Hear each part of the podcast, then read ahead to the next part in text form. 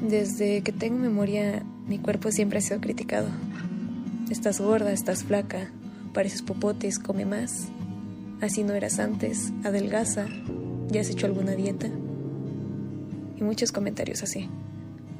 Es por eso mismo que me gusta usar la ropa holgada, este, suéteres grandes, sudaderas, ropa que me quede grande, ya que oculta mi cuerpo. Y para mí es como si fuera un escudo, ya que así no pueden criticarlo y no tengo nada que temer. Ya subiste de peso, ¿no crees? ¿Así de delgada es toda tu familia? Tus pecas se ven mucho, Todas hemos escuchado este tipo de frases a lo largo de nuestras vidas, ya sea que nos las hayan dicho o las hayan dirigido a alguien más, y aunque se ha normalizado o no se perciba como algo malo, la realidad es que perjudican mucho y en muchos sentidos. El juzgar o señalar alguna característica de nuestro cuerpo o de alguien más forma parte de una sociedad que quiere encasillar en modelos generales, que se han construido específicamente para que la sociedad funcione como debe ser, y que para nosotras las mujeres hay estereotipos en los que debemos encajar de acuerdo a nuestro comportamiento, estatus socioeconómico y sobre todo en la imagen de nuestro cuerpo. Invitamos a todas nuestras escuchas a que se queden con nosotras en este nuevo episodio en el que hablaremos del llamado body shaming.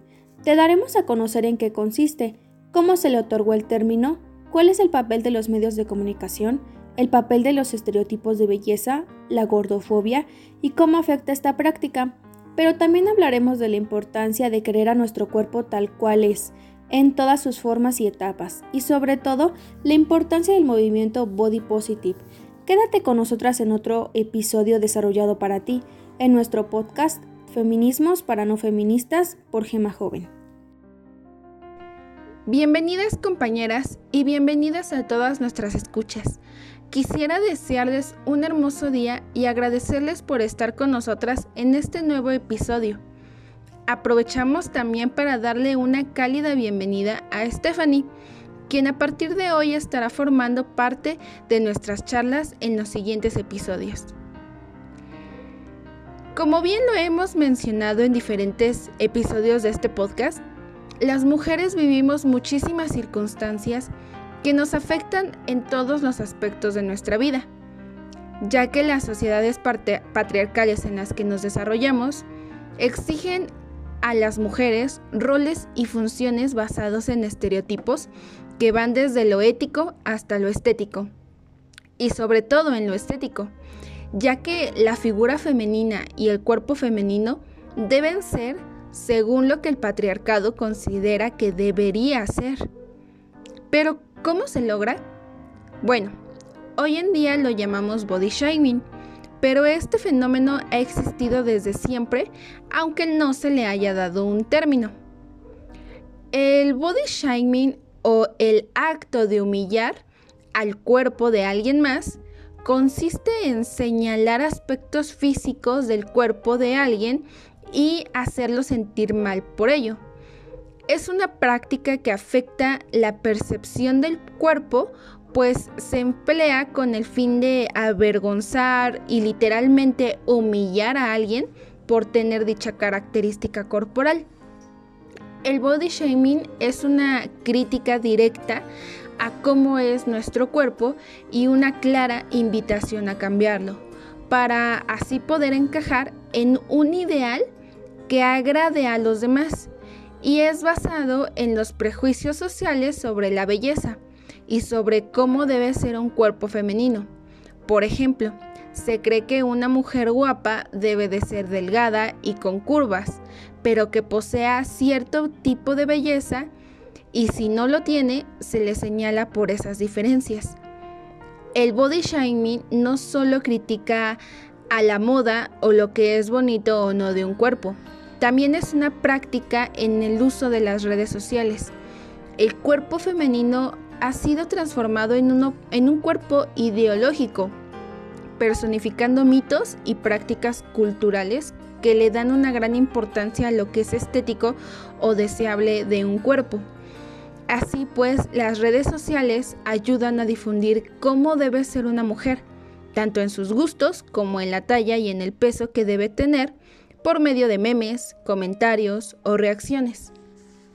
Así es, esta tendencia a burlarse y juzgar el cuerpo, especialmente de las mujeres, surgió hace tiempo entre las celebridades, actrices o deportistas famosas, quienes a través de la televisión y revistas eran juzgadas por sus seguidores o los medios masivos de comunicación cuando llegaban a subir de peso o eran captadas en posiciones poco favorecedoras, resaltando lo que estas personas consideraban defectos, mencionando frases como estás gorda, ya tienes celulitis o parece una ballena, entre muchos otros comentarios despectivos.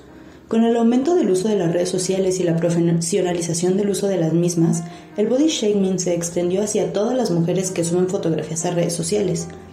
Yo les pregunto cuántas veces no hemos visto, leído o escuchado comentarios acerca del cuerpo de nuestras amigas, de alguna mujer de la familia o incluso de nosotras mismas. Para comprender por qué se emplea el término body shaming, hay que explorar el significado original. La palabra shaming en español significa avergonzar y body shaming significa literalmente cuerpo avergonzándome, haciendo ilusión como si el cuerpo que nos haya tocado por sus características nos avergüenza ya que no encaja en los estándares de belleza. Pero también significa vergüenza de nuestro cuerpo.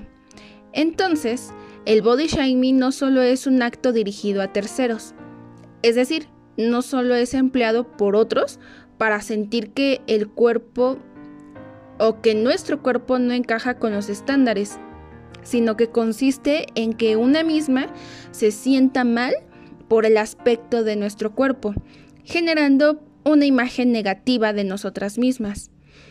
Entonces, el body shaming significa generar un sentimiento de vergüenza, de vergüenza hacia la persona o hacia sí misma mediante el uso de comentarios, de burlas, de críticas referidas exclusivamente al cuerpo o al aspecto físico. Y afecta más a las mujeres por sus cualidades corporales debido a que las mujeres se les ha visto como un objeto donde se busca especialmente la perfección desde que somos pequeñas. Así es, Bren. Y es que justamente como lo mencionas, el body shaming está repleto de comentarios que señalan principalmente nuestros cuerpos y que terminan creándonos mil inseguridades. Y desafortunadamente, y creo que sin temor a equivocarme, podría decir que todas hemos sido víctimas de estos discursos en alguna etapa de nuestras vidas, ¿no? O en varias etapas, o incluso podemos seguir siéndolo. Y desafortunadamente esto pasa porque tenemos una idea bastante errónea de lo que debería ser un cuerpo ideal. En primera yo creo que no existe un cuerpo ideal porque recordemos que todos somos físicamente distintos y eso está bien, ¿no? Pero justo hemos creado esta idea de que debe de existir un cuerpo perfecto que todos deberíamos de tener gracias a los estándares que han impuesto los medios de comunicación y con los que hemos crecido y aceptado.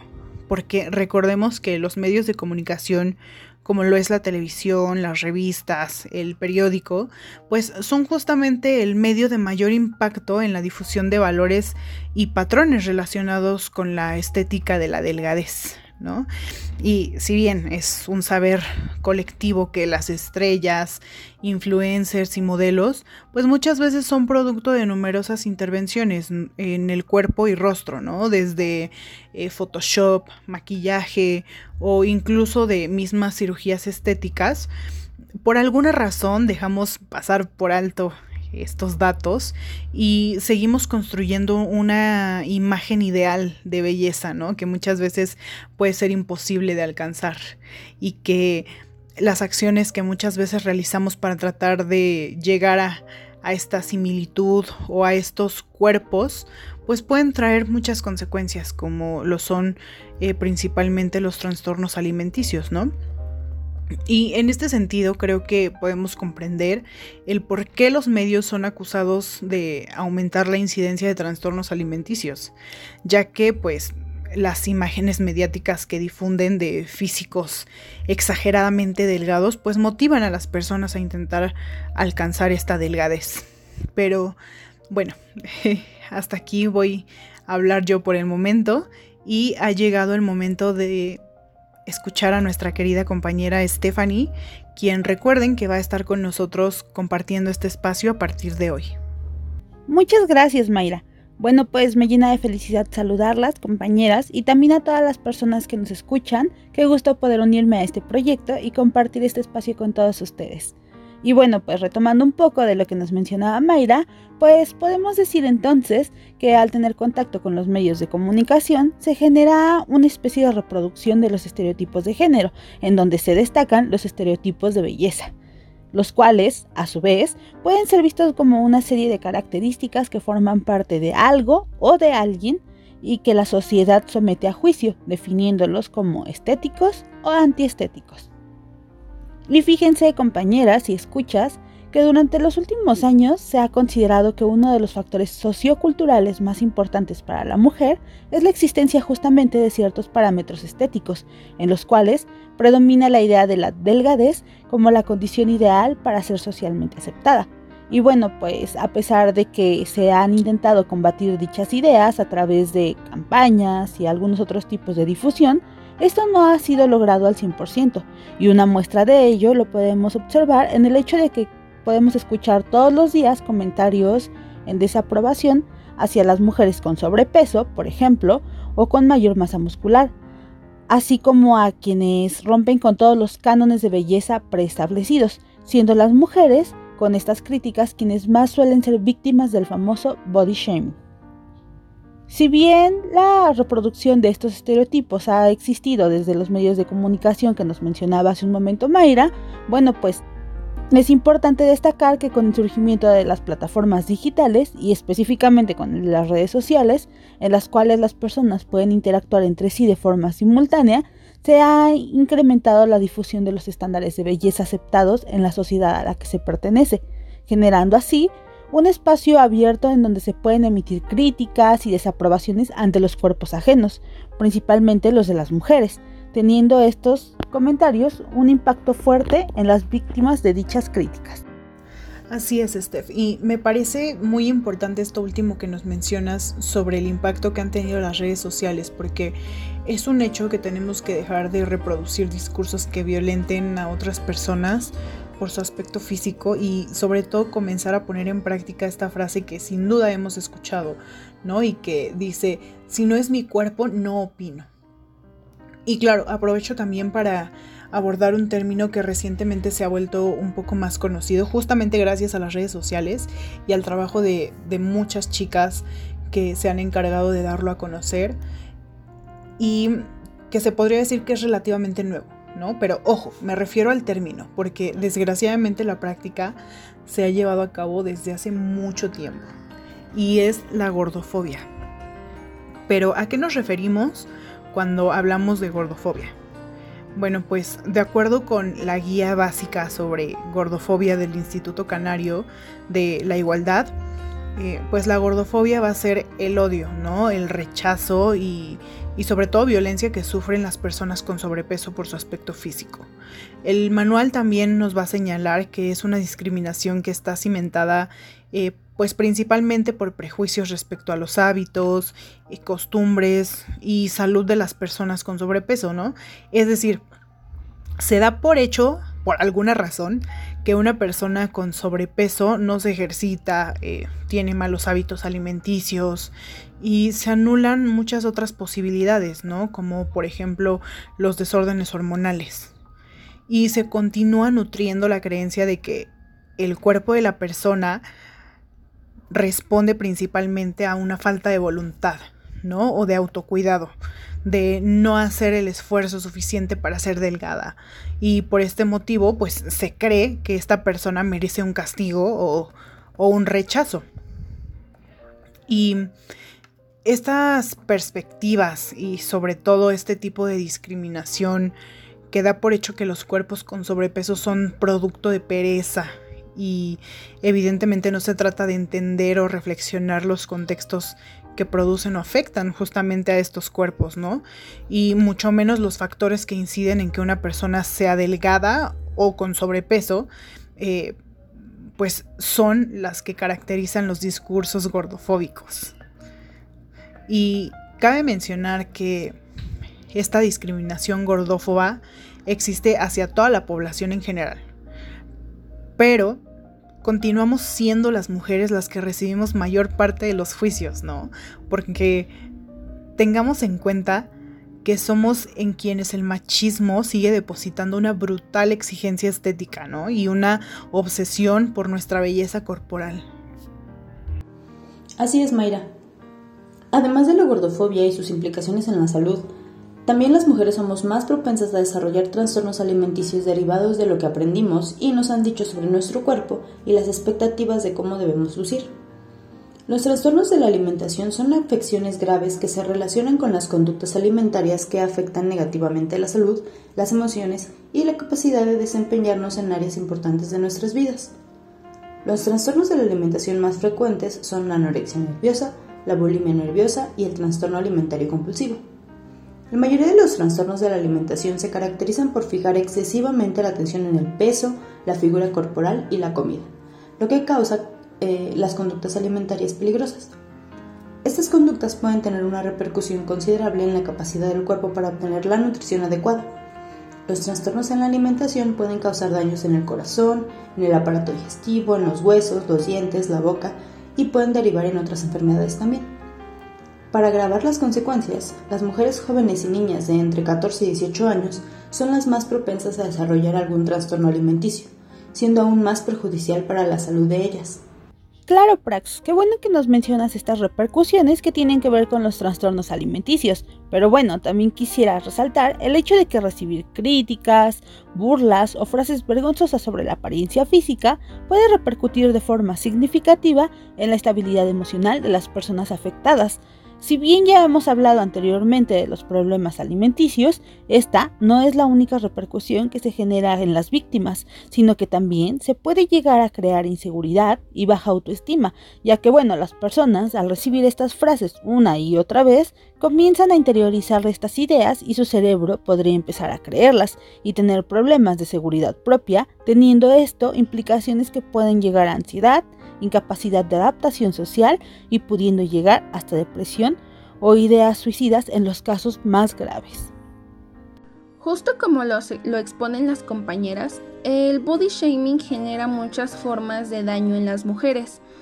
Podemos decir que el body shaming es una forma de violencia hacia quien la padece.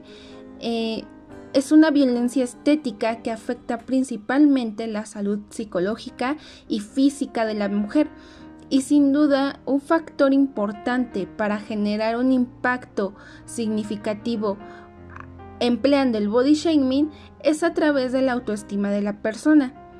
Por ello, es muy importante querernos tal cual somos y aceptar nuestro cuerpo.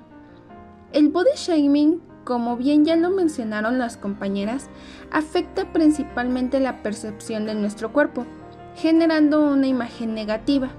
Por ello, para combatir el body shaming es importante que estés plenamente consciente de que todos los cuerpos son diferentes y de que cada cuerpo pasa por diferentes etapas. El cuerpo de una niña no será igual que el cuerpo de un adolescente y el cuerpo de un adolescente no será como el cuerpo de una mujer madura. Cada etapa es importante y cada etapa de la vida tiene sus evoluciones físicas. Además, es importante que comprendas que no puedes tener el control completo sobre tu cuerpo. Y eso está bien, ya que estamos compuestas por un gran número de factores tanto internos como las hormonas y la alimentación, como externos, es decir, el clima y nuestra rutina. Y esto afecta o modifica a nuestros cuerpos. Pero sin duda lo más importante es que sepas y que estés consciente de que nadie le puede poner un valor a tu cuerpo, pues tu cuerpo no condiciona lo que vales y no solamente eres tu aspecto físico. Recuerda que todos los cuerpos tienen características diferentes lo importante es que cuides tu salud, tanto física como mental. Por ello, no dudes en poner un alto a esos comentarios negativos o prejuiciosos que hagan sobre tu imagen. Así es, Bren. Y es que desgraciadamente vivimos en una sociedad que nos ha llenado de mil inseguridades y que nos cuestan sobre todo mucho trabajo sanar. Por ello, eh, se han creado diversos movimientos que buscan pues justamente luchar contra todos estos tipos de discriminación y que también buscan la aceptación de que existen distintos cuerpos, ¿no? Que no todos son iguales y que claro, no necesitamos seguir un mismo camino de belleza idealizada. Y uno de ellos, que es en, en el que me voy a enfocar ahorita, es el Body Positive, el cual pues es un movimiento que busca visibilizar el hecho de que existen cuerpos diversos y que sobre todo pretende romper con la idealización de que tenemos eh, que tener todos un cuerpo delgado, ¿no? Y es que amarse y aceptarse a una misma pues no suele ser tarea fácil. El miedo, eh, las inseguridades y las dudas que se generan en torno a nuestros cuerpos, claro que suelen ser obstáculos a los que nos debemos enfrentar día a día, porque mentiríamos si dijéramos que toda la vida hemos estado conformes con nuestros cuerpos, porque recordemos que vivimos en un mundo prejuicioso, con estándares que siempre han existido y que claro, se nos ha enseñado justamente a no aceptar nuestros cuerpos, si no son como los que estamos viendo reflejados en la televisión. Y es por ello la importancia de este tipo de movimientos, ¿no? Que nos ayude a desaprender y a no idealizar estándares de belleza que terminan dañándonos horriblemente. Y como ya lo habían mencionado mis compañeras, debemos de comenzar a crear hábitos de amor, de cariño, eh, de aceptación hacia nuestros mismos cuerpos y de esta forma dejar de reproducir discursos y sentimientos de odio hacia nosotras, hacia nuestros cuerpos y hacia los de las demás. Muy interesante la plática de hoy, compañeras. Eh, lamentablemente el body shaming continúa formando parte de los discursos para descalificar o señalar los cuerpos de las personas que no siguen los estándares de belleza y que por ende al parecer no son tan bonitos a la vista, de acuerdo con estos mismos estándares. Así que como en cada episodio, las invitamos a reflexionar y sobre todo a crear conciencia sobre la problemática, a identificar acciones que nos dañan y que dañan a las demás personas y por supuesto dejarlas de hacer, así como no permitir que lo hagan con nosotras. Recordemos que practicar y desarrollar el body positive no solo te ayudará a sentirte cómoda y feliz con tu cuerpo, sino también a amarte y aceptarte tal y como eres, con el único fin de practicar el amor propio y combatir todas estas inseguridades. Agradecemos su compañía durante este episodio y de verdad esperemos que lo hayan disfrutado tanto como nosotras el hacerlo. Nos despedimos muy gustosas de poder haber compartido este espacio con y para ustedes, sin antes recordarles que si no lo han hecho, corran a escuchar nuestros episodios pasados que han sido eh, muy interesantes. Vemos temas como la cultura de la violación, la violencia de género, eh, derechos humanos de las mujeres y demás. Recuerden que también la próxima semana regresaremos con un episodio nuevo, con un tema nuevo. Nos pueden buscar en redes sociales como Gema Joven. Recibimos todas sus opiniones y bueno, hasta la próxima.